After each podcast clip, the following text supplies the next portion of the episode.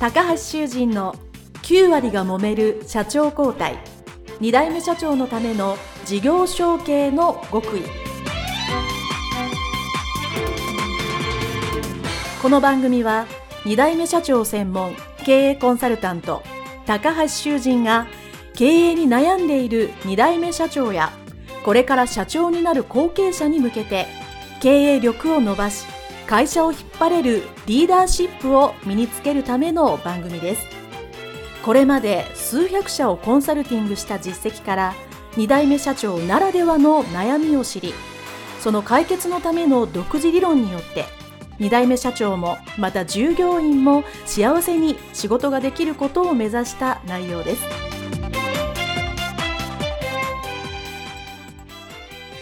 皆さんこんにちは。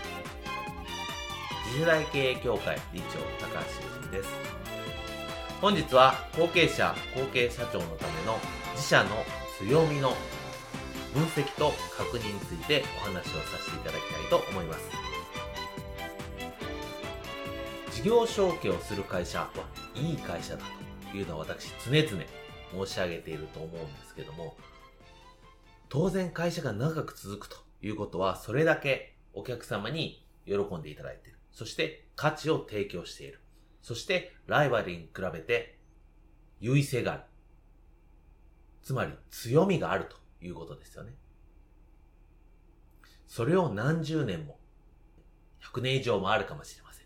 それを続けているということはですね、非常に会社の中にその強みを生み出す源泉があるわけですよね。会社をこれから引き継ぐ、もしくは引き継いだばかりの後継者、後継社長のために申し上げますと、この強みをどういうふうに作り出してるかって、この仕組みさえ理解し、それをしっかり自分で管理することができれば、いわゆるビジネスを展開するということに関しては、かなり容易に、まあ、容易にという方は変ですが、かなり会社を継続的に長く経営できるというための一つのポイントだというふうにご理解いただきたいと思います。皆さんが今取引している企業が大企業かもしれませんし、取引先が中小企業か、もしくは個人の直接販売している B2C の方もいらっしゃると思いますけども、いずれにしても最終的に購買もしくは買うと意思決定してるのは人間です。その相手がなるほど価値がある。皆さんの会社の製品、サービス、商品が他よりも優れている。取引を続けたい。それがどこにあるか。それをどこのうちの会社の部分が生み出しているか。これをしっかりと把握する。もしこれを間違った認識でいると会社が傾いてしまうということになりますので、これに時間をかけるっていうのは大切ですね。これがしっかりできればビジネスモデルが確立でき、そして次のビジネスの発展にもなる。皆さんが今の授業が好きか、そうではないかわかりませんけど、皆さんが本当に次にやりたい事業を展開するときに、この強みを活かすやり方というのをですね、考えて皆さんらしい事業を展開するためにも、今の会社の強みというのをぜひぜひ知っていただきたいと思います。では、どうやってそれを見るか、見る視点についてお話しますね。まず、B2B の会社さん、主に製造業と思っていただいて結構ですけど、何か物を作ってらっしゃる。生み出してる。まあ、サービス業もこれに当たりますね。その場合、皆さんの会社の中で何かを生み出して価値を足してるというのは皆さん自身が分かってると思うので、それがどこにあるのかというのをですね、よくよく知っていただきたいと思います。で私も事業承継でいろんな会社さん、製造業が多いのでよく行きますけど、必ずどの会社さんも言うのはですね、うちの会社は技術があるんですと言うんです。そうだと思います。長く続いている最初に申し上げた通り、他社より優れている技術は絶対に皆さんにあるわけです。ただ、そこで終わるようではまだまだ話が大きすぎるというか表面的すぎますね。じゃあその技術って結局どんな技術なのか。でもそれは自分たちの目線ではなく、最初に言いました。取引してるお客さん、相手が決めることですね。相手がどんな技術を喜んでいるか、評価しているのかっていうのを知ることが大切です。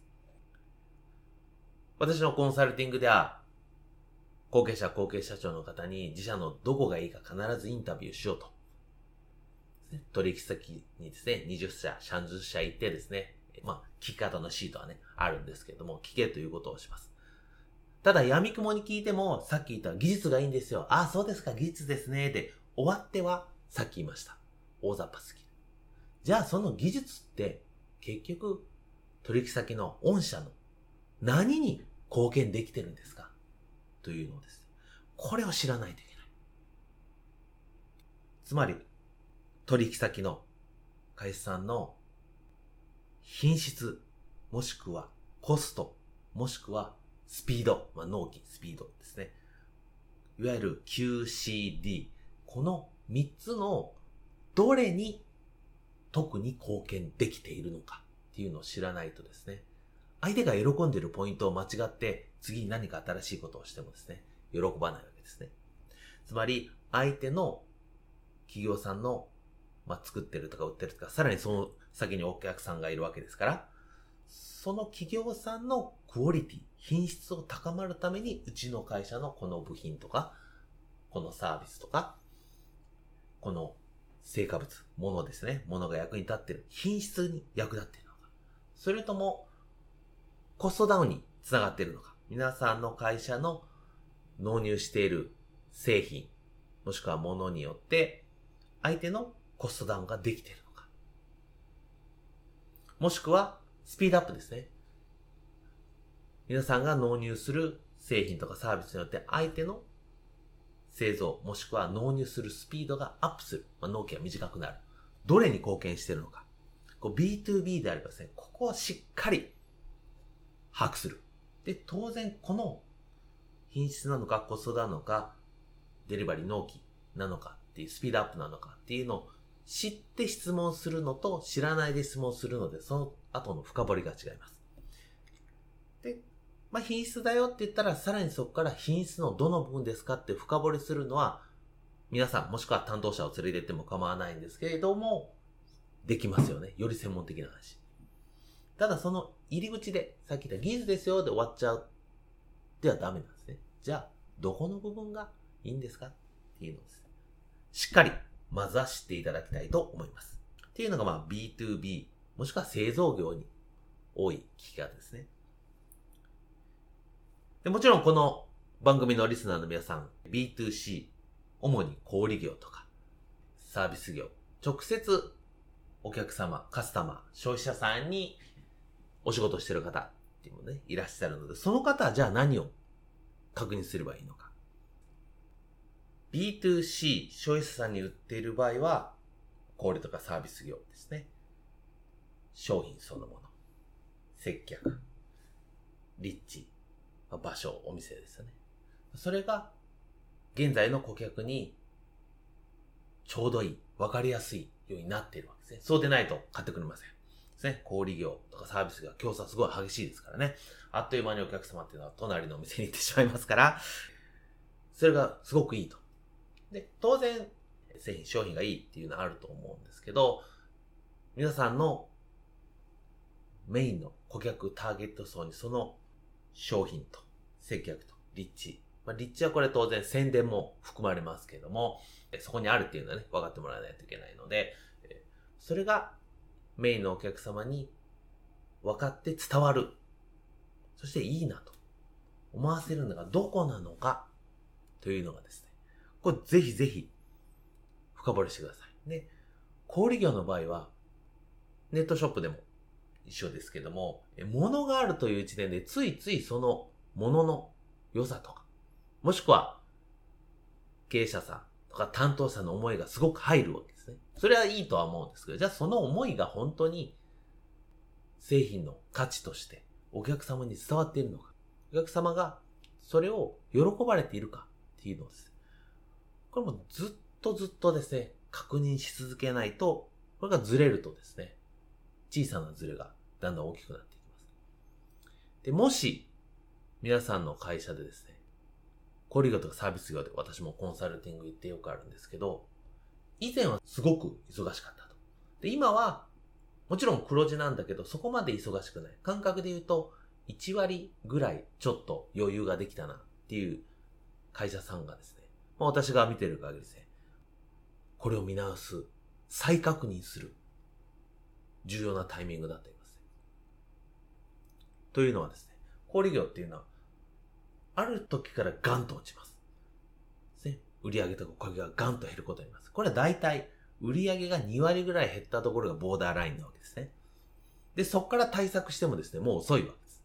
ということは、さっき言った1割ぐらいなんかピークより下がってるな。ですね。まあなんか特殊要因でね、なんか儲かったっていうその特別な時は除き、だいたい平均これぐらいだと。で、計画これぐらいだと。ですね。で、それに1割ぐらいなんか足してないなっていう時ですね。